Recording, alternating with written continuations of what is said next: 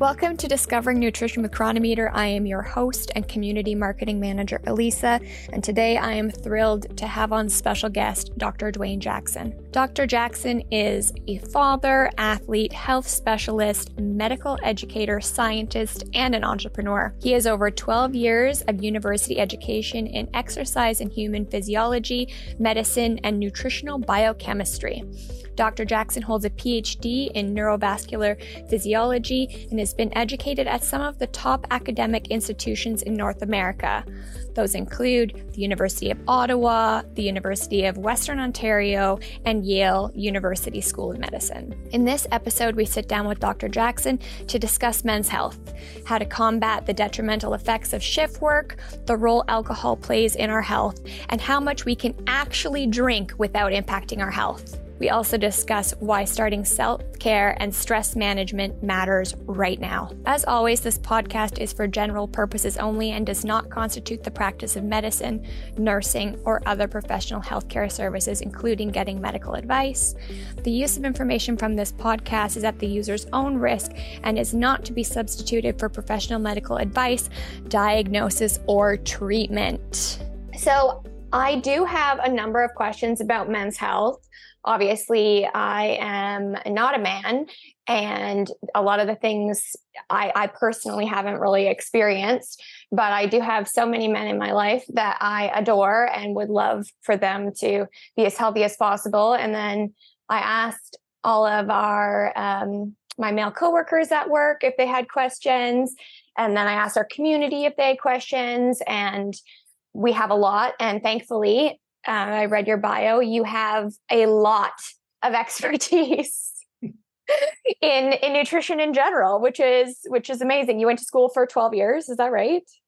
Yeah, so I um I I went to university. Uh, yeah, so I left for university after my pro motocross career, basically because my parents like were like all over my back to like go to school luckily enough, when I was younger, I, my parents somehow gave me a decent brain. So I didn't actually, school wasn't really a real tough thing for me. So I'd set myself up for university just by by accident. I, I, I just wanted to be a pro athlete. And so my grandmother was like, you know, you gotta go off to university like Marg Trotman's uh, daughter went, you know, and I was like one of the first people in like my neighborhood to even go off. So went off to university, went to University of Ottawa here in Canada, did my undergraduate degree in uh, kinesiology and just like loved it. Just completely just fell in love with academia. High school was way too easy and it just was boring, but loved university. So I, I just stayed in it. I stayed in university. Um, I actually stayed in university for about 30 years, to be honest, because I, uh, I, I went I went to university, kept going, and then you know, 13 years later, I'm a professor in medicine, mm-hmm. and you know, I'm, I'm training people in surgery and all these weird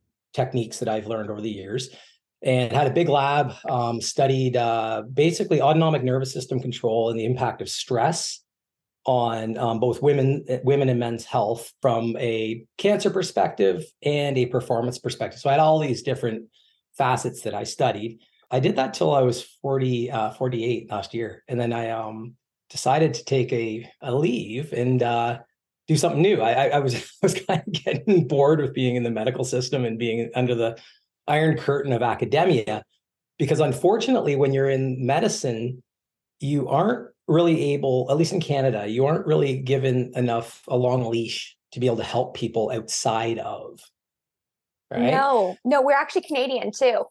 Oh, so oh, super. Oh, okay. Yeah, yeah. I'm I'm in BC. Are you in Ontario oh. still? No, man. I'm in Tofino. I'm in Ukee, actually. Are you that. serious? I live. Uh, so that's what. So yeah. So here's the story. So okay. So here's the real story. So so I. Uh, oh, this is really cool. During the time while I was kind of made during COVID, I went through kidney failure. Oh. No. And I was a past big bodybuilder, like 260 pound guy, yes. big, big, big muscular guy. I'm were, like yeah. 198 pounds now. So I went through kidney failure and uh, dialysis and then transplant. It was a real awakening for me because it was due to hi- hypertension caused by stress at work. Mm-hmm.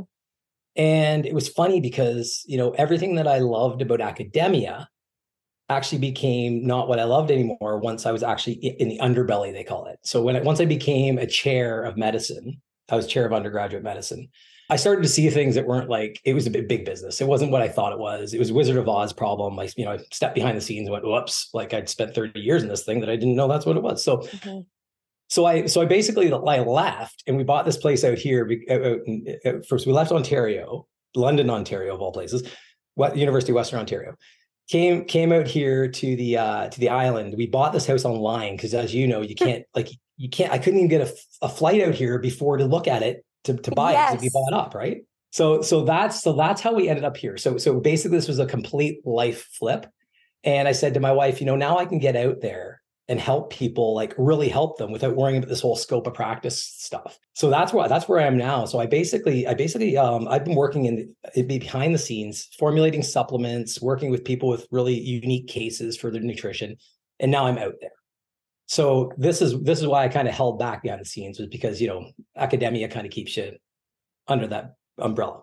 So so now i'm out there now we're doing our thing and that's when i kind of hooked up with dawn because i don't know if you know um, jordan shallow with Prescript. Okay, so Prescript is a uh, it's a educational company for trainers. It's like to train trainers, okay. and that's Jordan noticed that I was working with these pro bodybuilders and getting them healthy, mm-hmm. and they were like winning these big shows. And so him and I anyway, anyway started talking. So I became his nutrition director for this big this big outfit, and that's kind of the rest is history. And now now I've got you know a massive roster of people that I work with from people with double, you know, lung, lung and heart transplants to kidney transplants, right through to people who weigh 800 pounds. And I handle those interesting, complicated cases for nutrition. That's incredible. We're based in Revelstoke. That's so, so cool. I know. Actually, one of uh, our design team members just moved to Sooke. So is it Sooke or Sooke? I think it's Sooke. I, I call it Sooke. I me mean, too. Just me outside too. of Victoria. Yeah. Yeah. And I was in Tofino just a couple of years ago. It's beautiful by the ocean. So we are actually basically neighbors. We could have like, gone on a road trip and we could have done this live. I don't know. We we have a missed opportunity. Yeah. So well, we'll definitely take that, take advantage of that opportunity. Got got to get out, out here to my studio. This is this place is awesome. I've got my gym in behind me. We've got like we're, we're living right on the Pacific. We've got a beach right on our yard there um, there's a lot of evidence that that backs living by the water and reduce stress. I actually 100%. did did a whole bunch um, just trying to i live in a townhouse in revelstoke. Real estate is very like very very expensive as it would be there too and one day i will live on the water so you're living my dream. I'll come i'll definitely come visit. Yeah you got you got time. I got a few years out on you so that that's how we did it and this was like this was an all in full gamble like pack the kids up let's go Amazing. Um, and it's paid yeah, off because the joy is palpable. Your joy is palpable. Thank you. Yeah, I know it's it's the, the I mean basically the stress just completely lifted the minute mm-hmm. the minute I did that. So and I love and helping people. So this is great. One of the things that you kind of talked about that that is not really related to men's health, but but that I'm seeing a lot more of, and I'd love to hear your take because it obviously would would affect men as well. Do you notice that there's more emphasis now on prevention than there is on treatment. I've been reading all of these books and listening to podcasts about people that are hoping that medicine in the future is more like, let's focus on the things that are going to keep us healthy in our youth. So we're not dealing with the things with, with the illness on the back end. And I know there's, you know, uh, what is it? A teaspoon of prevention is worth a pound of cure, or an ounce of prevention is worth a pound of cure. What are your what are your thoughts on that? And do you feel strongly about about being preventative? Is is that what you're working on with your clients? 100% in fact that's that is the key. It's you know we look it's funny because you know uh, the, the new generations coming up through are starting to recognize that mm-hmm. because mm. um, they're you know we're their parents right? And um, we watch like i'm watching my dad you know right now go through some serious cancer. Um, my mom my mom died of gastrointestinal cancer and, and and these are all and these are all habit related you know they're all they're, they're all these are preventative preventative things that you know that with a little bit of mindfulness in how you eat how you live your life and how you kind of direct yourself um you you can actually you know circumvent a lot of these diseases because they're really related to you know a conglomeration of three things high high inflammation in the body mm-hmm. which is driven by dyslipidemia or you know cholesterol levels that are cholesterol and triglyceride levels that are out of whack and um, high blood glucose. And when we get those, when we get that trifecta kind of all messed up, where we have a high inflammatory state and we're not metabolically optimized, then that's when we start to see breakdown of, of, of the body. Add stress in on top of that, which is a was a big area of my research, um, and that will drive all of the processes that we just talked about, especially inflammation. So really, at the end of the day, yeah, it's an ounce of prevention is worth you know a ton of, of, of, cure. Really. What kind of things are you seeing in men specifically that are contributing to a decline in in health? What what action items could could men start doing today, regardless of their age, that are going to improve their health? Yeah. So the first thing that I have every one of my clients do, um, especially the males, but even even my females at the onset, is measure your blood pressure. Blood pressure is such a um, underestimated surrogate of your overall health. And when we have uh, hypertension, uh, generally speaking, if it's not you know genetically driven or driven by some ailment that you have, but in healthy people that have you know prehypertension or hypertension, it's generally it's generally a um a, an issue of lifestyle. And so those lifestyle factors, like you know getting good sleep, consuming enough water, and consuming enough fiber and healthy fats are really important. Now, I didn't mention carbs and, and, and protein so much there because you know what? Everybody knows you got to eat a lot of protein now. It's yes. been driven home like millions of times. And people know that, you know, uh, they know to manipulate carbohydrates how they feel. They may have some sort of, you know, reason for doing so, but they do understand, people understand carbohydrates relatively well. Mm-hmm. But what people don't understand well is um, high quality polyunsaturated monounsaturated fats and fiber and the impact of those on blood lipids, inflammation, hormonal regulation, all those things are, you know, really, really tied to those fats, fibers, and and how we kind of manipulate those in our diet. Yeah, we actually for the month of June are doing a men's nutrition score for free, so everyone can have access to that. Uh, that it does include fiber as one of its listed nutrients, and I I mean, I think protein now has been driven home that we all know the importance of protein, but I think you're right. Fiber, even looking at my own, I'm like woefully low some days. And after reading so much literature about it, it's definitely something that I'm going to pay attention to. Yeah, very, but, very important fiber. Absolutely. Yeah. What are some important health measures that people could take right now to prevent prevent disease? If we can maybe break it down into like 20s and 30s, 40s and 50s. Obviously, the best time to start anything is yesterday or 20 years ago, but the second best Absolutely. time is now. So, what kind of things can can men do to prevent their health from deteriorating? Yeah, so so I mean, even uh, if if you can actually implement these things into your 20s, if you know during those immortal years, really the same the same ideas uh, transfer across all age groups and that's really to to make sure that uh, first of all that you know you're sleeping well because that's going to drive cortisol problems cortisol dysregulation and a whole bunch of other issues that are going to make it really difficult for you to assimilate those nutrients. So the the the key to this inflammatory thing is to protect gut health. Protect gut health at the very very beginning. And to do that it's going to require to uh, take a few things out of the diet that may be, you know, causing issues with gut health. One of the main culprits are alcohol use, mm-hmm. and one of the big problems, at least in the past youth, the current youth are pretty interesting. They're not not quite into the booze as as the the past youth, but but if you can circumvent binge drinking throughout your 20s and 30s and 40s, because that's about when your doctor tells you you got to get off the booze. Um, then you're going to limit all those gut health and inflammatory issues that occur during that period of time if everything else is created equal. So right off the bat, limit limit alcohol use because it's going to mess up your sleep and it's going to mess up your guts. Um, the other one is to make sure that you're including to make like so. This is a really good um, application. Make sure in your diet right off the get go you're including fermented foods. Mm-hmm. So this is going to protect your guts by adding probiotics to the diet.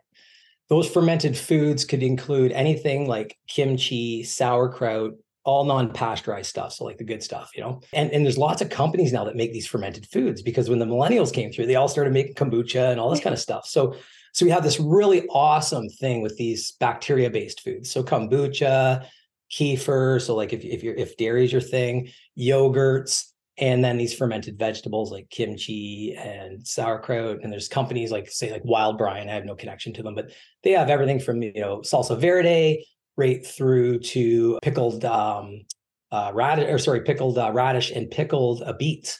So, so there's there's a range for everybody. If you don't like the stinkiness of kimchi and cabbage, you can head into the other ones. So, fermented foods really really important. And then those being your probiotics that are going to colonize your large intestine, you want to feed those bacteria so they colonize well and take over all the bad bacteria by um, consuming those fibers, prebiotic fibers. And a lot of those are soluble fibers. Um, so if you're looking, you know, throw some chia in your food, throw some flax in your food. And if you get a few tablespoons of that in there every every um, every day, then you're going to have those fibers to feed those probiotics. Also, with those fibers, you're going to get some insoluble fiber in there. So that's going to help you build bulk in your stool. Mm-hmm. And really, at the end of the day, if you're looking at your poops and they um, are a nice darkish brown color, they're solid logs, and they come out quite easily, then your gut health is likely on track to being well. So, so really, though, though, if someone follows that all the way through, then they won't have to worry about fixing their guts. There's all these gut health resets and all this kind of stuff. Really, it's a matter of preventative medicine. That's going to decrease inflammatory effects in the guts. It's going to decrease leaky gut syndrome, which is something that's really common now. Which, when that occurs, then we leak these lipopolysaccharides in the blood, and those are what then cause systemic inflammation. And when we get those down, then your metabolism starts working well because your cells don't like inflammation. That small little hack with the fiber and the fermented foods is probably the number one thing that I've added into everyone's diet that we see the greatest effect on digestive health. Yeah, I know a lot of people, like in Revelstoke, we see a ton of people drinking kombucha or people even making it. I think you can make it with like three ingredients in your home. Oh, yeah. It's, it's really accessible. So I know that I, I was listening to a podcast actually that was talking about fermented foods and, and, and gut health. And I really didn't incorporate any of that. And then I love being a guinea pig because if I'm talking about it, I want to try it. And I just felt like vital after, you know, drinking kombucha for a couple weeks steady. I was like, I just feel so, so good. And we are learning so much more about gut health and overall health and how it affects everything, you know, like to your mind, obviously. It's just the science there is so exciting. I'm really paying attention to all of that and trying to keep my own guts in, in check for sure, because I also have family history of some gastric cancers and that kind of thing. So trying yeah, to stay on top of it now stay on top of it. That's that's the key. And and that that one, if you carry that through your life as as a, as a goal to protect your guts, then a lot of the issues that in male men men's health actually start to dissipate and female health also because issues like PCOS in females are, are generally can be manipulated through diet quite easily. And so so um and a lot of times or every time I have a woman come to me with PCOS, we have issues with gut health. So it's there's a lot of chicken and egg things that occur with our gut health in, in men's health and and it's not it's not actually a chicken or egg problem it's uh, more of a snake eating its tail issue and you got to be able to get into that that circular issue that you know so we got this gut health problem that decreases digestion that then causes issues with everything from inflammation performance and testosterone levels right and then as as we as we get this then if we can step in somewhere along the line and be able to manipulate diet somewhat. So by just adding a small amount of fiber in, you know, every week into the mm-hmm. diet and add small amounts of probiotic bacteria from foods into the diet, you can actually get yourself into that loop and then stop it from looping and then just get this linear thing where you're just on a path to betterness. Greatness. And greatness. That's right. I, I think one of the most interesting things about the difference between men and women, and this is just my own personal experience, is I feel like oftentimes women get on top of things sooner than men do and i think part of it is just this the stigma about self-care and and men just i think for whatever reason in my circle anyway have a harder time em- embracing that, you know, like looking at my own parents. My mom has always been on top of everything, and my dad is on top of things when my mom makes sure that he is. So I think I think it's really interesting to talk about focusing on these things in youth. Do you work with people that are that are younger, or are you mostly working with men who are in their late 30s, 40s, 50s? Are you are you seeing a prevalence of younger men starting to i do see, i do i do have a lot of younger men. Most of my younger group guys so it's actually funny so i have a lot of young women like right. like, like most of my roster like I've, I've got i've got a range of women but i have a lot of young women and we're talking as young as 19 good right? for her. Right as young as 19 and, and, in fact that was one of the one of the girls i was talking about pcos uh, it was a girl came to me with pcos but she thought she was overtraining. Mm. and because you get similar symptoms to this con- uh, this thing called RED-S which is relative energy deficiency in sport. And, and you see all the same things like lack of menstruation all this kind of stuff. And so so yeah so so i have a lot of those that are like you know i'm concerned about this this situation i have. The boys and and funny enough that, that you say this are mostly the bodybuilders. Yes Okay. And they're most they're mostly on bodybuilding things. Absolutely. Um, so it's kind of the opposite. But here's what's cool about it. Here's the cool thing is I don't I don't um I won't deal with bodybuilders like to like, you know, get them on the juice and get them doing their shows. What I do in the background is I let I do uh basic it's prevention, right? It's it's harm reduction. Is um I have these I have these pro bodybuilders, it's their career, and they come to me so that I can basically give them the go ahead when they're healthy enough to go on to competing. Then they right. compete for the year, do the Mr. Olympia, and then I watch their blood work every four weeks, and we go through a lot of a lot of uh, dietary exercises and whatnot to get things back, and then they go and mess it all up again, right? So the young guys actually are coming to me now with prevention in mind. Yes. But then they've got this insult they're doing to themselves on the side, right? So it is a step in the right direction. Like men are mm-hmm. actually now starting to realize that, you know, they need to pay attention to their health. Mm-hmm. But yeah, for the most part, if they aren't coming to me for bodybuilding, there's very few guys. I have a couple, but there's very few guys, um, you know, below 25 that are coming to see me about gut health problems or anything, unless it's severe issues that they've never been able to get a hold of. And they've mm-hmm. seen numerous specialists. And this is kind of this kind of seems to be the, you know, the the deal of the day when they come to me, they're coming to me like because they basically have exhausted all their resources. Right. And it generally works. But but like like you're mentioning, yeah, there's only a few guys and they aren't preventing anything. They're actually at a point where they're so direly in need that we're basically digging out of a real, real deep hole to get to a normal state. Yeah, we actually at, at Cronometer see uh, similar users, I would say. The, the younger men that are using us are using us for more body composition changes. Do you think that there's value for tracking micronutrition with with body recomposition? Or is it just like everyone's always so obsessed with with macros. Obviously our differentiator at cronometer is that we do focus on micronutrition. What are the values for these people to track their micronutrients so, first of all, I want to say that hats off to your team for putting together such a remarkable micronutrient system, I guess. Thank you. It, we all say thank it, you. that's why I use Cronometer. Mm-hmm. Uh, and too. I've tried everything. Mm-hmm. So, uh, yes, I am micronutrition fo- focused. There's lots of macro coaches out there. Yes. Um, and and the reason why, and, and there's there's a reason why they are macro coaches is because their scope of uh, practice only allows them to to tell people to eat certain macros. And that's totally cool. That's good because they're staying within their scope of practice. For me, though, it's funny because uh, you know I put together the micro the macronutrient profile, but the macronutrient profile I do for my clients are, uh, is all customized, and usually it starts with 33% across the board, so I can actually get a grip on how their body metabolizes carbohydrates, proteins, and fats. And then we start playing with the actual numbers to strictly suit them.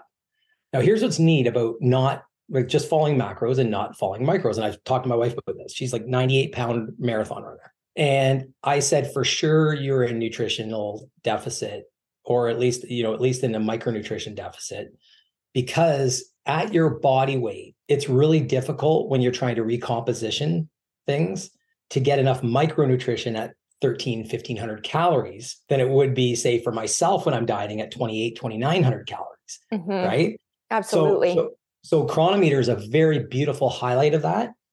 And it's lovely too, because then I can re- recommend supplements and we can watch the kind of fuel gauges, which I love, uh, go up mm-hmm. and optimize.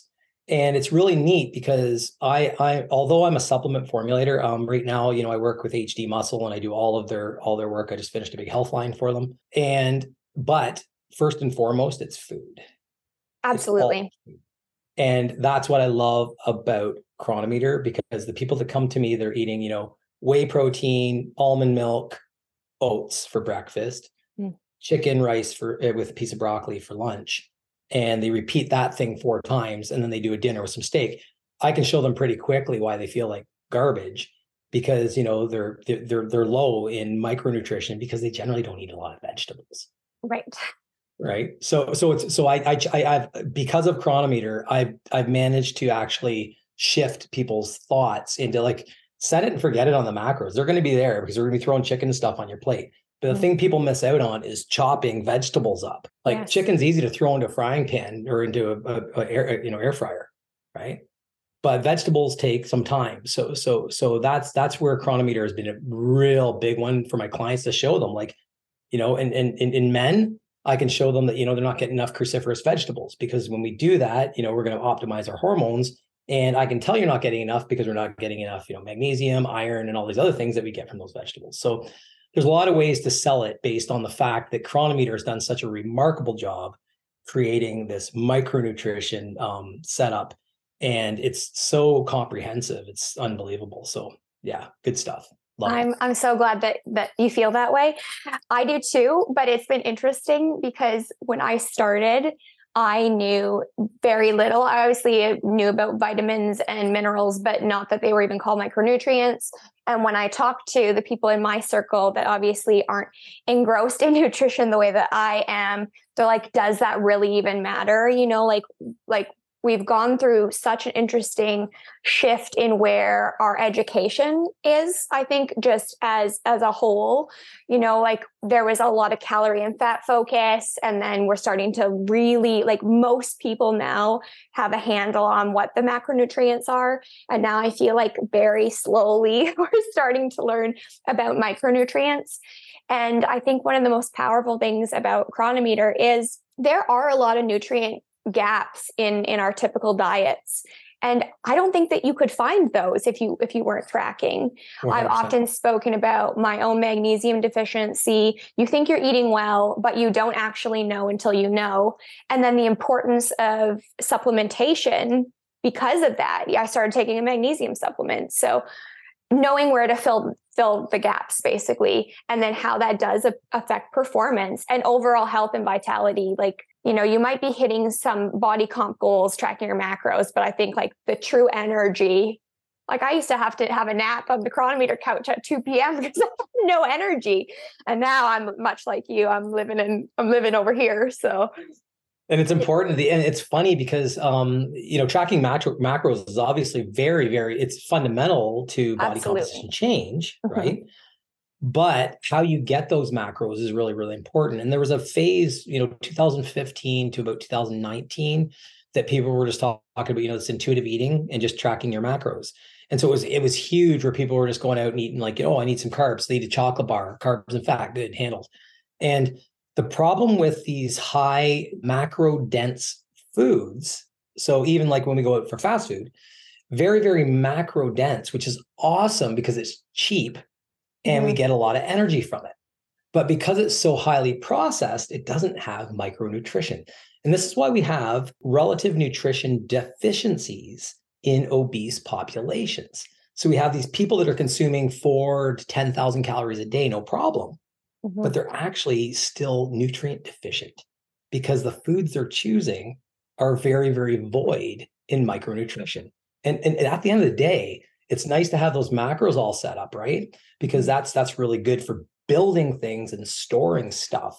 But the cells that require the, the cells that are required to metabolize those foods actually need those catalysts, which are our vitamins and minerals that drive metabolism so that we can utilize them. So a lot of times that's why I end up with um, bodybuilders mm-hmm. that have been on these, you know, macro focused diets, which makes total sense. You're competing, but I end up with, you know, they end up with high inflammation, uh, dyslipidemia, so issues with their cholesterol and whatnot, and um, and sometimes even issues with their blood glucose. And the way to get back to that is going back to basically how in the 70s my mom used to make our food. And it was like, you know, you can't have carrots just with broccoli. You got to make sure you have like three or four different colors. And it was funny because that's what I'm promoting now and it's repairing people. So it's really cool. You you've become your mother. it's, it's wild. It's, it's, it makes my life easy, I'll tell you. I think one of the things though with that men struggle with, and again, this is just my own circle of men, they don't really want to track or they don't see the value of tracking or they find it tedious. I myself have tracked for as long as I've worked here, which is over five years.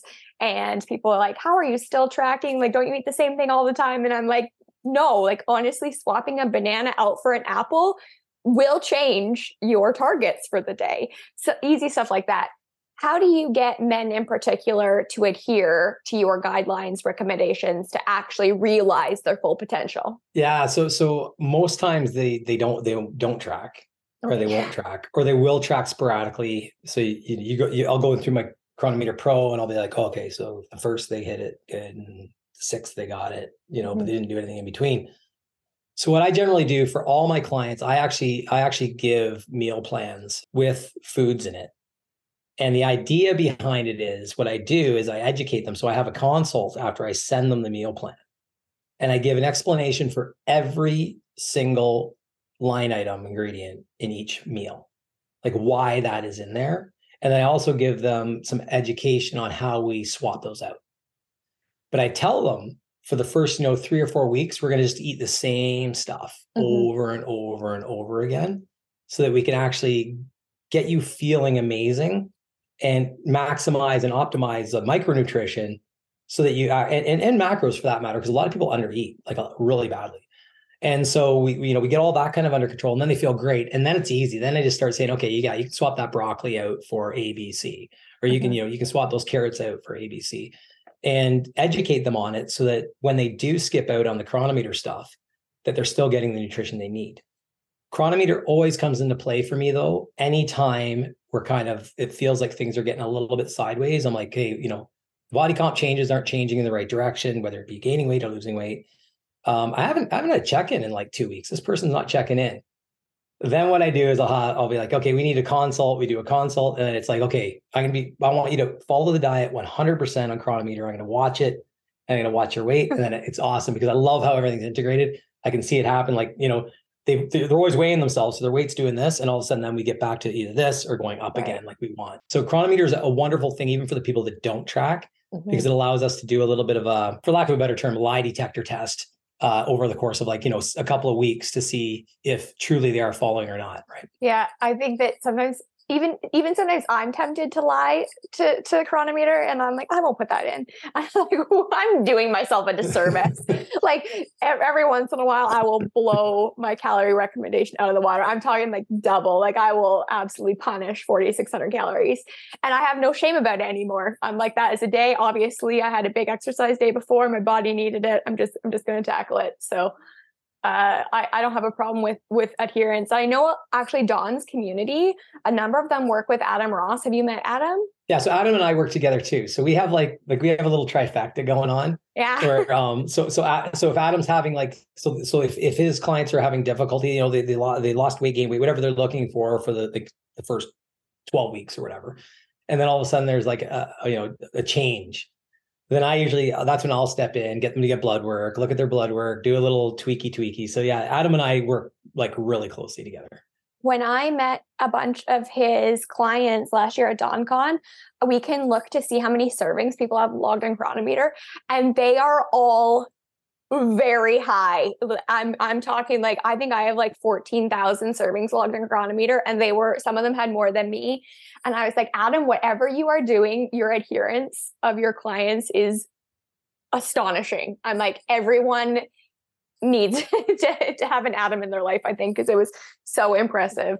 Anyway. Yeah, and, and we we all do the same thing. And that's why like Don and all of us, we there's some there's some clients we actually we actually share, like I'll have them on my pro actually, Don's on my pro. I, am watching Don stuff right now, even so, see why he wants to get leaned up. So, yeah, so it's funny. Adam, Don, and I are like we're, we're like kind of a little little team that work on those things together. That's awesome, and you guys all obviously really walk your talk, which I think is so important. You know, it's good to see people that are out there that are telling their clients to do something and that are also doing it because I think that that's where you can develop you know true empathy and understanding i think that's that's important and it's awesome that i've actually had them both on the podcast and now i've you. So now i've you know got the the holy grail of of health experts. One of the things that you talked about which definitely piqued my interest was about stress. So i feel like many men uh, struggle with stress management. What are some things that they can do to alleviate stress?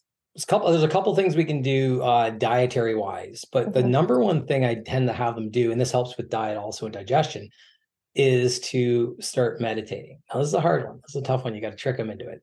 A little trick I do. So they'll generally come to me, the stressed out, stressed out person. Then I say, you know, measure your blood pressure, like I mentioned earlier. Then they get their blood pressure measured and they're slightly hypertensive or pre-hypertensive. And then I tell them, okay, so what I want you to do is measure your blood pressure once a week. I just did this with a client yesterday. Uh, one or sorry, uh, once a day for a week. And uh, I want you to send me your measurements. And then they send them, and then they're like, oh yeah, you know, I had a stressful morning, and they, they give me notes with them, right? And then the next week I say, okay, what I want you to do now is I want you to breathe three breaths, just three. Three in, three out with five second in, hold for five, release for five. So cyclic breathing. I show them how to do it. And I say, if you if you start focusing on anything else but that breathing, you got to start over again, just three breaths. And then they they start laughing, All oh, three breaths, no problem. They do it. And I say, you got to start over if you don't do it. So they're like, holy crap, it took me like 10 minutes to get three breaths focused. But when I did, I couldn't believe how low my blood pressure was. Mm-hmm. And so meditation is a number one thing that I tell people to do. If you want to call it Wim Hof breathing because you think the meditation sounds too yoga-y, then mm-hmm. go ahead. Call it whatever you want. But the idea is to focus for just a small period of time throughout the day. And I, and so what I, what I build up to is three blood pressure measurements a day, but it's really I'm trying to get them to do three 10 minute breathing periods in the day. Right. Okay. And it Very and, sneaky. And, fo- and, then with the focus on blood pressure, it gives it gives these guys something to focus on, right? Other than like, you know, who is this guy that has me breathing weird? And then what ends up happening is most of them end up, you know, incorporating that in their life because they realize how less stress it gives them because they have three points in the day that they're focused on just present. Mm-hmm. Um, that's really important. Now, the other thing to do is to make sure that you're getting that uh, you're getting enough omega threes and fiber in the diet, and that's going to be really, really important because as our as our stress goes up, and as uh, uh, we our sleep gets worse, then we need to have things in the diet that are going to circumvent the insult of that inflamm- the inflammation that occurs because of the lack of deep sleep and whatnot. So, two of the things that are missing in most men's diets are omega three fatty acids because you know they're like, oh, I'm taking fish oil, mm-hmm. and there is there uh, the fiber. So, if they can shoot to get up to 38 grams of fiber, now I have most people up around 50 grams, but 38 is a nice, good target to hit, and it's not going to cause too much digestive problems.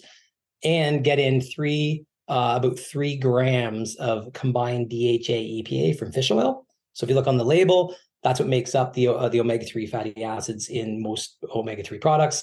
If you add those up, you want to get, like I said, about about three grams ish of that. Those two things together, very small change in the diet, can really really keep inflammation down, especially if you're you know omega six heavy in your diet. The inflammation is the key to then circumventing these stress insults because stress is going to occur anyway. Okay, that's so that's that's big. The other one is though, when you have control of your diet throughout the day, it creates a mindful experience. And so it's funny because there's a lot of talk about, oh, yeah, everybody takes pictures of their meals, right? But what's really neat about mindful eating is that's a chronic condition. When you eat, you're eating throughout the day, every day, if you're doing it right. So those periods of eating could last up to like an, a preparation and eating can last like up to an hour quite easily. So if you're focused purely on making that food taste, look, and benefit your body, that's going to give you another set of time that's going to be repeated throughout the day where you're focused. Right. And so this is where I, I use a biopsychosocial model, which most coaches don't use because the biological aspects of the macros, right? That part's easy to control. Mm-hmm. But getting people to actually lead their lives healthy so that they can assimilate the nutrients from the diet you gave them and feel good mm-hmm. is psychological and social related. So if you can incorporate mindful eating with these meals throughout each day, then this actually um, enables or basically forces the person into being present throughout the day. So you've got now blood pressure measurements and you got your food that you're laying out now you're going to be present for a hell, heck of a lot longer in a day than you would be if you didn't do otherwise. And so that's why I really find it important when I'm working like with my clients to give them really, really well laid out diets that they understand. So they get excited mm-hmm. about the colors. They get excited, like, wow, that that that plate looks like something I want to take a picture of. Take a picture of it. that means you're there. You're Mhm. present. Put it on Instagram because you're literally going to type about this meal you're eating and not think about anything else around your life. So, stress is really a matter of being able to uh, take those you stress moments, the good stress, Yes. right? And really enjoy them. So that's our workouts, that's our foods, that's like, you know, preparing food. Like, don't make preparing food a stress, make it a time for you to take care of yourself. That way, all that distress that you have with work actually mm-hmm. becomes you stress a lot of times because you're actually feeling good about it. You're excited to get into work. You're excited to get the day done because you want to get out and get out for that hike or, or like it's 11 o'clock and at 12, you're going to eat this wicked meal that you made last night. And as soon as you get into nutrition like that, a lot of the stress falls off. You start to realize that the important things is taking care of yourself. I agree. I think that self care is a struggle for a lot of men. What kind of things do you do for self care personally? Yeah, so I um I- make sure that uh, and and I was I was you know I was the king of non-presence. My mom's like my mom constantly used to tell me to stop and smell the roses, and I didn't even know what that meant until I you know got Right. a little older. But uh, so I take each part of my day. Um, so when I wake up in the morning, and I go, I have like ritualistic things I do. And being a former bodybuilder, it's quite easy to do that, and bodybuilders can all relate to this. But but the point is, I wake up and I make sure that I you know drink a really big ball of water, usually 750 mils shaker with some glutamine in it. I usually put a scoop of some fiber in there, maybe some flax, ground flax or ground chia, and then I throw in some sea salt, just a pinch of sea salt, like maybe an eighth teaspoon or something, and I chug that. And I'm present for that whole moment. And in fact, it's funny because that's how I started my social media account was by taking pictures and videos of things, I, rituals I do, and made me present. Then I go about getting getting my. Um, I really focus on getting my daughter off to school with a really good meal. So she loves egg breakfast, which makes me really happy because the high choline and everything's really good for the brain. So then I focus on her meal, and then once she's off to school, I then go into my breakfast. I get it all together, and I generally try to take pictures of it or take some sort of video so that I'm staying present while I'm making it. I log it into Cronometer, which is also another cool way to stay present with your food. Because if you don't have like what three minutes to log that food, Mm-hmm. then you're you're kind of running a little ragged. You need to look at your Mhm. schedule, right? So so that's another one, right? And then and then I just plan I plan my I actually plan my day based around food. And so does Don. Don and I we we call each other probably two or three times a day. And it's always it's always when we're eating. And be like, what are you doing? And I'll, I'll have the bowl in front of me and I'll be eating. I'll, I'll do the same thing you're doing, FaceTiming, eh? What a bromance. Yeah, total bro. It's a. Oh, my wife thinks it's the Absolutely. hilarious thing she's ever seen. But that's how that's how I actually keep myself present because I've got a stressful life. I fly all over the place, give talks. I, you know, I'm on podcasts every day. I've got a massive roster of clients. And if I focused on, I'm looking up my wall right now with all these things. I got five screens sitting in my room here. Um, if I focused on the, the, you know mission control that I'm sitting at right now, it'd be very daunting. Mhm. But I do know that after this podcast, I'm going to go in and I'm going to make a wicked, wicked lunch. Me too. and that lunch is going to look really really cool right? So so Send me a really i will. So so getting into getting into your your so getting into your diet right is a great way to circumvent stress because a lot of people find making food stressful but it's really self-care right? That's all you're doing. Mm, and so so so cronometer is a great thing to have you know embedded within there because you got to be focused while you're doing it. You're also getting number feedback to you letting you know what's going on with your macros right? So so you know so you don't overspill or eat too little or whatever. And if you really get into it you can go into your micronutrition and be like oh okay next time i make that breakfast i'm going to maybe add a little bit of uh, blueberries or i'm going to add something in there to get the antioxidants up. And i just love that meter too with the antioxidants it's great. I know. so right so so so it's really it's really a matter of um for for these men putting some control in their life and getting control of things that are going to actually be healthy right and enjoying going through that process because if you enjoy the process then it becomes actually it's something you look forward to yes. so now you're looking forward to your nutrition, just like you were, you know, even if your workouts are going great, now your nutrition is going to match that. And that's going to make you feel better down the road. And that's going to make you sleep better. And that's going to keep inflammation down. And that's going to keep testosterone up because you're sleeping well. And, you know, it's just a basically a trickle down effect of, you know, mindful eating. That's our most important thing. We eat. Like that's how we stay alive. fuel. I have two more topics that I really want to discuss. Uh, one we've mentioned a couple times, but I really want to dive into it is sleep. So I think that there's a lot of people that I know that do shift work. and they'll be away for long periods of time, away from their home, which would, you know, at best, maybe they have a sleep environment set up at home and they don't have access to the same things when they're away at camp, or at worst, they're they're either days sometimes, night shift sometimes, or you know, one of my friends just got off a five month stint of of doing night shift and their sleep is very disrupted and I'm always talking about the importance of sleep, but I think that oftentimes it's minimized. Can you touch on really how to optimize sleep in kind in those kind of environments and why it's so important for for men? Yeah, I mean it's important for everyone. Night like so so night shifts are they wreak havoc on our our um, obviously on our circadian rhythms and because of that everything in our body we're, we're starting to realize even even the bacteria in our guts um follow a uh, chronology or or, or a chrono like a basically a time phase. Wow. and they're and they're and they're locked yeah so, so so and they're locked into our circadian rhythms. So there's ways to play with those circadian rhythms so that you can optimize them. A lot of times though with shift work problem is that a lot of people go on you know they'll be on uh so for for MDs for example like for medical doctors when they go on shift work, they might do four, you know, uh, 12 to 16 hour shifts. Mm-hmm. And then, and then, you know, go off for a week and then they got to reestablish things. And then they go on a week of days and then they're off, you know, now they're back on, then they, they, they, they go back on nights mm-hmm. and they'll be on call on the weekends. So if they get called in, then they may be on days, but they're actually on nights in the middle of the night when they have to go in and help out for an emergency. So um, there's it's it's unique for every single situation. But here's a couple things that you can do. So number one, um, this is where melatonin is a good thing. I don't I don't usually recommend melatonin a lot of times for people because it can mess things up. Mm-hmm. But melatonin is a great way to get on to a new circadian rhythm.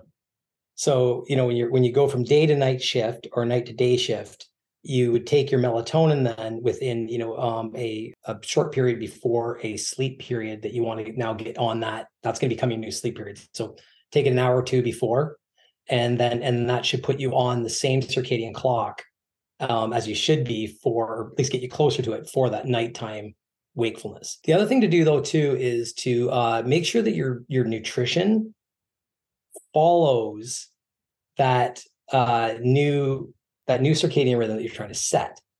And I've actually I actually have an emergency physician that we just worked through this a couple weeks ago.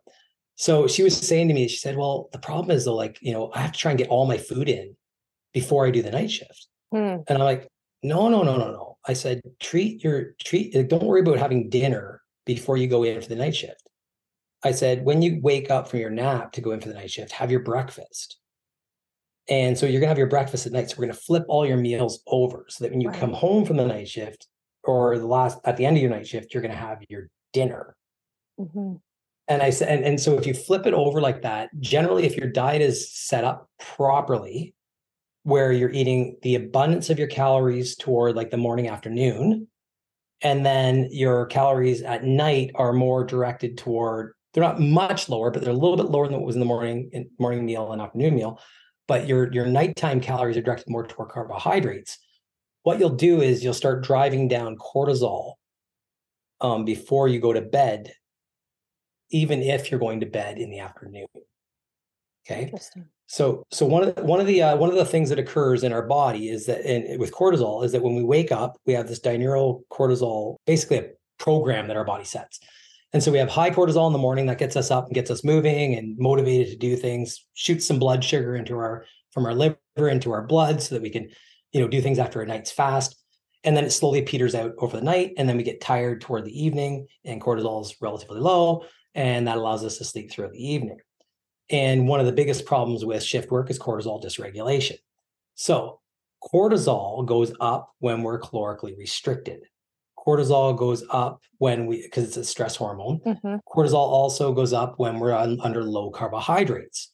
So if we okay. shift our carbohydrate meal, relatively large carbohydrate meal, to before we go to sleep, doesn't matter whether it's at night or in the morning for shift work, then that should get our with that with the melatonin it should get us back on some sort of circadian rhythm so that the night shifts don't feel so bad so you're going to shift your meals as well as your sleep and that's what a lot of people don't do That is amazing advice. Because in Western Canada in particular, there is a lot of shift work that happens. There's a lot of people that are working away and I would have never thought that that timing your meals would would affect your sleep that way, but that's a very clear action item. I love that. Awesome. The other thing that I want to talk about is alcohol consumption because I think that there is I think men even more than women, it, it's more of a social thing. I think typically, you know, grab a couple beers with your buddies, watch a game, whatever. What is the new suggestion on alcohol consumption? Because I know recently in Canada they reduced it drastically. I actually don't know how how much it is. Uh, I don't I don't personally drink alcohol. Is it down to one or two drinks a week now? From yeah, yeah, they're they're actually talking weekly now. So mm-hmm. so it used to be used to be four uh, for for an average size male. It was like four drinks within a you know one sitting mm-hmm. was considered a binge. And one sitting is a, a few hours, right? And uh, yeah, and so now they know through the health data that that yeah, actually, you know, if you have these binges, you know, even once a week, that it becomes you know de- de- deleterious to your health. And the, to be honest, like the biggest problem with alcohol that I see is that it's very little benefit. Mm-hmm. So very, very little benefit, highly, highly addictive, and 100% guaranteed you're going to be told you have to quit one day if you overconsume it. Right. For health reasons. So right off the bat, it's it's definitely not conducive to any goals for anybody. Mm-hmm. Right. Now, people like having a couple beers. Absolutely. That's right. And that that's just that's just the way it is. So the biggest issue, the biggest issue with even just a couple of beers are the inflammatory effects that you get systemically as well as in the guts and everywhere else. And the decision making you make on diet and activity um, that occurs because of alcohol consumption. So so really if you know if someone's got their alcohol, alcohol consumption down to like you know one or two beers you know once or twice a week after the hockey you know after men's league hockey or whatever they're doing right? There's really no issue in that to be mm-hmm. honest but where it becomes an issue is alcohol is very insidious. And when it become, goes from those two beers after those two games to like, well, let's go out after the game and have six beers at Boston Pizza. And then now all of a sudden you're drinking a six pack before you go to sleep every night. That's where the issues really start to come in. And we know with alcohol, it is an insidious, generally an insidious increase. And so people go, oh, geez, I got to back off on the booze. So they quit for six months or whatever. They do a dry January. What do they do? and then they come back to it and it's like oh good now i just have my one glass of wine again. Mm-hmm. and but it, but it always is that cyclic issue. So i'd say if you're going to drink alcohol first of all limit it to you know two drinks in a individual evening mm-hmm. right? And that's usually you know within a couple hours. If you feel it that's when you start actually having the problem. So a lot of people like to feel the alcohol because that's kind of the whole point um, in a lot of cases uh, if, if you're feeling it, you're probably you're building blood alcohol levels, and that's that's what they're trying to. That's what they're trying to do with these new guidelines is not have al- blood alcohol levels go up, but rather you're con- you're consuming it at a rate that you're metabolizing it just as fast. So, you know, if you're going to consume a couple beers after a game, super duper, just keep an eye on your consumption over time. Right. Because generally what happens then is like at the birthdays that you normally have a couple of beers, you you might have six this time and mm-hmm. over time it builds. So yeah, so so alcohol as as a general rule, I um I don't usually shun it unless it's obviously holding people back. I do warn against it that it can, you know, kind of sneak into your life a little deeper than you thought it would. And I usually give recommendations on, you know, if you're going to have a beer, pick one that's really, really good. Mm-hmm. Like, like enjoy it. Like, get yourself a craft beer that's you know nine bucks a pint. Don't mm-hmm. get a Bud Light mm-hmm. because because at the end at the end of the day, like that that's again back to that mindfulness, right? Like you're going to own this thing, you're going to drink it, and you're going to enjoy it. You're not like shotgunning it or you know just chugging it back, but rather enjoying it, and you'll get a lot more out of that experience than you will just you know plowing back a couple of Bud Lights. No offense to Bud Light, but you know that um, that that was I have three questions from yeah. from what you just said. One is should people try to work their alcohol consumption into their macros? So should you have consume less less carbs from food on days that you are going to be drinking beer? No. Great. I'm so I'm so I'm. Uh, it doesn't matter whether you're just coming to see me for you know weight loss and fixing up the blood work, or it's you know you're a high performance athlete the idea is performance. Like we're, we're made up of 40% muscle. We're, we're, we're put on earth to perform. Now, performance might be, you know, cutting the lawn. Performance might be walking on your hands. Um, doesn't really matter what that performance is, but our body's made to move and do things constantly. And so really, really at the end of the day, you can't replace, you know, half a cup of rice and, and 100 grams of broccoli with, you know, three beers. It's just, it's just, you're getting no, that's a micronutrition thing we're talking about, right? Absolutely. Right? Yes. And, and, and the macronutrition, actually alcohol gets burned off first. So now all those wicked, awesome carbohydrates that you ate earlier on the day, you're not going to be doing anything with those for a long time until you get rid of all the beers and chicken wings that you just ate at, you know, at the, at the local pub. I also didn't know that. Yeah, That's yeah. Alcohol alcohol gets burned off first. So really, yeah, yeah. So so on those days though, I I actually don't know the nutrient profile. I admit to a craft beer versus something like Bud Light, but I'm assuming that a craft beer would probably have more calories and carbs. Absolutely, that... it would okay. definitely have more calories, 100. Okay. percent um, I wouldn't I wouldn't put it into like you know the micronutrient dense uh, category. Sorry, I wouldn't put it in that category at all because because it's really not no matter what. Mm-hmm. Um, we I joke around with guys, well, yeah, I get more fiber out of that one, but mm-hmm, mm-hmm. but at the at the end of the day, really, um, alcohol should be looked at as like a treat. Okay. Um, it should not replace anything. If you're mm-hmm. going to drink, in my eyes, still eat. And yes. then and then if and if and if we're going to have issues down the road that we're not meeting our performance and aesthetic goals, if that's what we're looking for, mm-hmm. then alcohol is going to be the first thing we pull out. Right. Because if we can't pull it out, then we need to send you to someone else because this is a psychological problem now. Mm-hmm. And that's that insidiousness I told you about alcohol. And I've dealt with this for years with clients. Um, them saying, Well, I'm going to have my three glasses of wine every night, no matter what.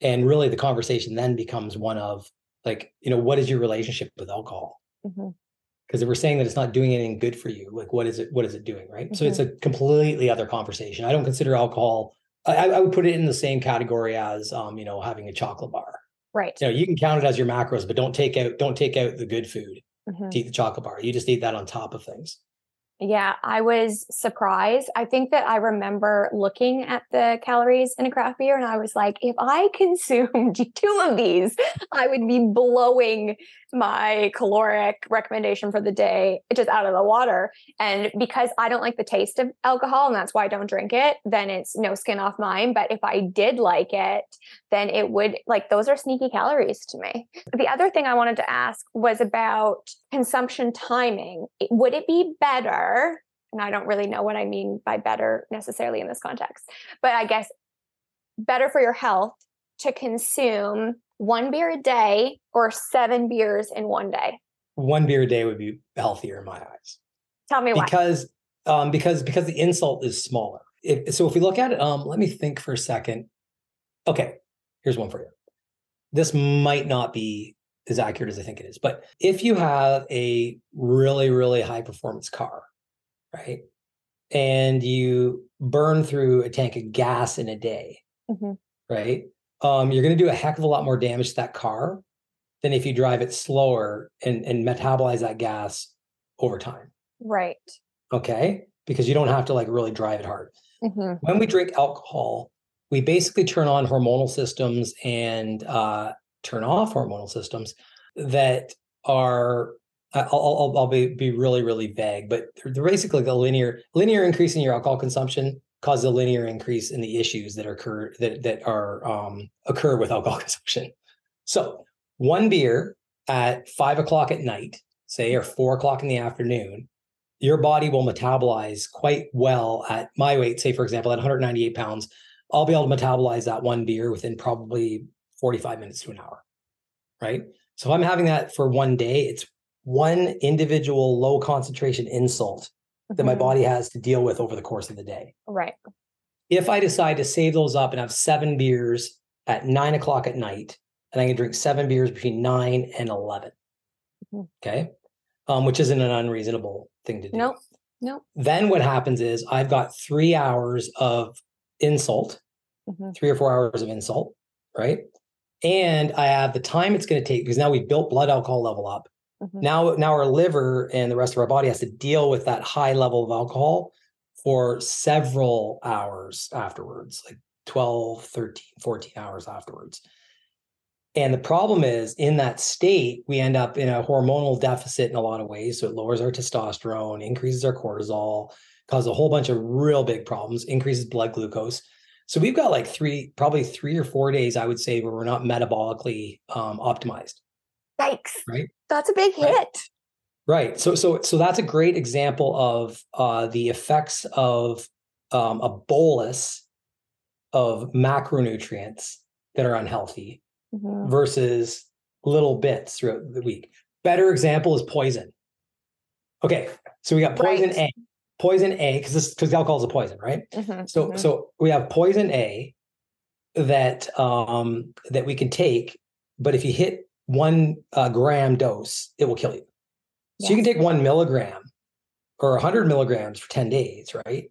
Take it to the gram, or you can take the one gram that day and it's going to kill you that's a good example of it. A little bit, uh, you know, sensationalized, but that's the idea. Now, for all for the for the listeners that hear this and think that you know I'm some like you know teetotaler that's like you know completely against alcohol. Alcohol has been a massive thing in my family for years, and in our family here, like I choose not to drink because mm-hmm. of my my kidney and everything else that goes on. But my wife likes to have a glass of wine a week. Absolutely. You know, she, she it, but it, and it gets to the point where it's a glass of wine a night. And mm-hmm. right now she's in a phase where it's like, okay, I got to get off off the booze, right?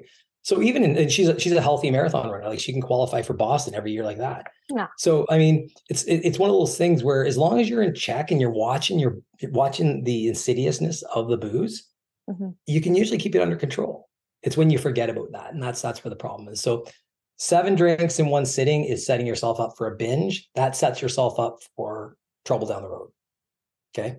So that's hangovers. The there's all like I mean, I've heard it all. I, have heard all of these hangover cures. Uh, is there any truth to drinking more water when you're drinking is going to alleviate the symptoms of a hangover? And people also talk about having like Gatorade and vitamins the next morning. Is that fact or fiction? Like someone overindulges. Yeah, so what's gonna what's gonna make it better? Anything? Yeah, it's kind of funny because um, I think I have a good answer to this. Um, because I, I think I figured it out because I, I, you know I was in university a long time, and so 30 years. and trust me, I, I I took full advantage of my youth and my university years. So. Absolutely. So drinking in the younger years. So there's a whole bunch of reasons for hangover, and, and so so drinking in the younger years tends to have a lot more of disinhibition that occurs. Mm-hmm. So so in, in other in other words, we drink and we become inhi- inhibited, uh, we become disinhibited, and we'll do things that we actually normally wouldn't do. Absolutely. So there's a lot of after hours things that happen. There's like those kind of interesting things in the background that occur. So that that part that part can involve like bad decision making while you're drinking. Okay. Mm-hmm. But if we're talking about just purely booze, it's really interesting because the impacts on sleep seem to be the biggest impact on the hangover. Absolutely. Okay? And I and, and I've learned this anecdotally, anecdotally because I don't drink anymore, but I right. hang around people who. Mm-hmm. Okay. And what happens as you get older is you start sleep deprivation becomes a way bigger problem, like way bigger. Mm-hmm. And so what I've found is that when I'm sleep deprived from staying out late with people that drink without drinking, I get a hangover. No way. I get a hangover. hangover right? by association. And, yeah, but it's because of lack of sleep. Mm-hmm and lack of hydration during the period that I'm standing around in a bar for five or six hours, right? Right. Because I'm not pounding, I'm not pounding a bunch of drinks. So, so, so it's really, so, so really the hydration, the vitamins, the Gatorade, all that kind of stuff, really important to do. I would be doing it probably the night before I go to bed and then doing it again in the morning. Right. Absolutely. Very important. Like, and, and magnesium is going to be a real important one in there. Zinc's going to be a really important one in there. Uh, sodium is going to be ultra important in there. So you know, make sure like you get like some sort of Re-Lyte. Um, I, I like I like using Re-Lyte um, from Redmond Salts, but some sort of hydration drink in there. It can be Gatorade or whatever you feel like. Your blood glucose is going to be going all over the place too. So um, you want to make sure that you have a really, really um, high quality breakfast with fruits and oatmeal and all that kind of stuff. The fats and all those things might make things a little worse. That you know we kind of crave all the fats and everything. Mm-hmm. Uh, we're better off actually getting a really healthy, good meal with lots of like grains and stuff and like that, and just to kind of get get the body moving. But then you also want uh, so the hydration and that. But the biggest thing is the sleep part. And mm-hmm. so when you go to bed, make sure that if you're going to party the night before, you don't have to get up.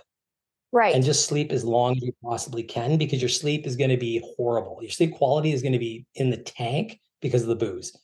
Anybody that's listening to this that tracks their sleep, track it on a night where you have more than two glasses of wine, even or two beers. It mm-hmm. goes in the tank from just like a couple of drinks. And that's, I believe, what really, really messes things up because it our circadian rhythms get messed up because we get social jet lag, which is another thing. Mm-hmm. Um, social jet lag is, you know, when we when we basically have jet lag from going out all night and then getting up early in the morning. Right. So so you have that part that's going to mess your sleep up. The alcohol is going to mess your sleep up, and any behaviors outside the alcohol will mm-hmm. definitely be messing up your sleep, especially stimulants and those kind of things. Well, and it's interesting because a lot of people are like, I fall asleep more quickly. And that actually might be true. Like the, the science is there you know when when they're intoxicated they're, they fall asleep more quickly. But then you're right it's it's not the falling asleep it's the quality of sleep. And for me yeah. personally again like my parents definitely enjoy wine and most of my friends have you know craft beers or are, are social drinkers. I have no issue with it but for me i don't like the taste of it. And then i wore an Oura ring for years and a couple times i did drink i would look after and I'm like, oh man, that just tanked. Like my, my readiness yeah. score would be so low. And for me personally, because I don't love the taste, if I did, it, I would still incorporate it because I definitely love chocolate and work that into my diet, let me tell you. But I'm like, there's no benefit here. I'm not loving the taste. It's doing nothing good for my body. Why would I do this? But all of this information has been so helpful because I've always wanted to talk to someone about this just because I'm fascinated by this is this is a very real situation for a large population you know a lot of people the majority yeah. have a lot of questions about alcohol and i actually haven't got to sit down and we are way over time as a result but it's been so incredible to talk to you. You're a wealth of information and we'll have to do a follow-up episode because i still have more questions. Oh let's do it. It's been a complete pleasure. Yeah complete i'll pleasure. have to i'm going to come out and visit you and i hope that you come to doncon if people want to work with you or learn more about you what where can we find you? How do they go about doing that? Yeah, so you can um, on social media. I'm on pretty much on all platforms, but I really just drive things from my Instagram account. So if you mm-hmm. look me up at drdn jackson, that's Dr. Dwayne N Jackson, um, or you can go to my website at www.drdwaynejackson.com and people can uh, fill out forms to work with you. Is that correct? Or yeah, they, you can DM DM me on Instagram. You can fill out forms on my on my website or whatnot. Um, but yeah, if you have any questions whatsoever, anybody has any questions, by all means, shoot me a message on D, uh, uh on Instagram, DM me, and I generally get back to people real quick yeah, who doesn't want to work with someone with 30 years of education, university education? Before we go, one more question. And if that was you had one action item for Men's Health Month, what would it be? It can be whatever. What's going to improve people's I, I, anything? I, I, would, I would, I would say, um, we've touched on this, is um, be mindful. If there's anything I've learned clawing my way to the top of medicine, clawing my way to the top of pro sport, and all this stuff, is that you have nothing if you don't have your present day. Mm-hmm. And if you can stay in the present, then all of your diet, your sleep, your stress, and all this stuff becomes a lot easier.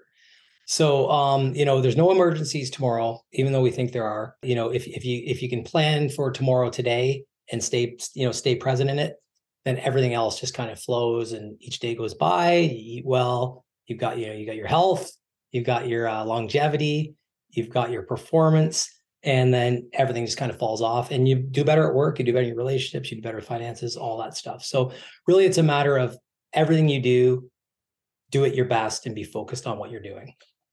Amazing advice. I love this. This is so much fun. So definitely we'll have you back. I'll be in your DMs all the time from now on. Uh, this awesome. this podcast episode will be coming out shortly, and I can't wait for our users to hear it. Thank you awesome. so, well, much so, much for being here, Dwayne. Have a good day. Thank you. Have a great day. Bye. See ya. We went way over the allotted time limit, and I am so glad we did because I learned so much in this episode. Thank you so much, Dr. Jackson, for being here and answering all of our questions on men's health. If you like this episode of the podcast, make sure that you subscribe to get future episodes. We'll see you next time.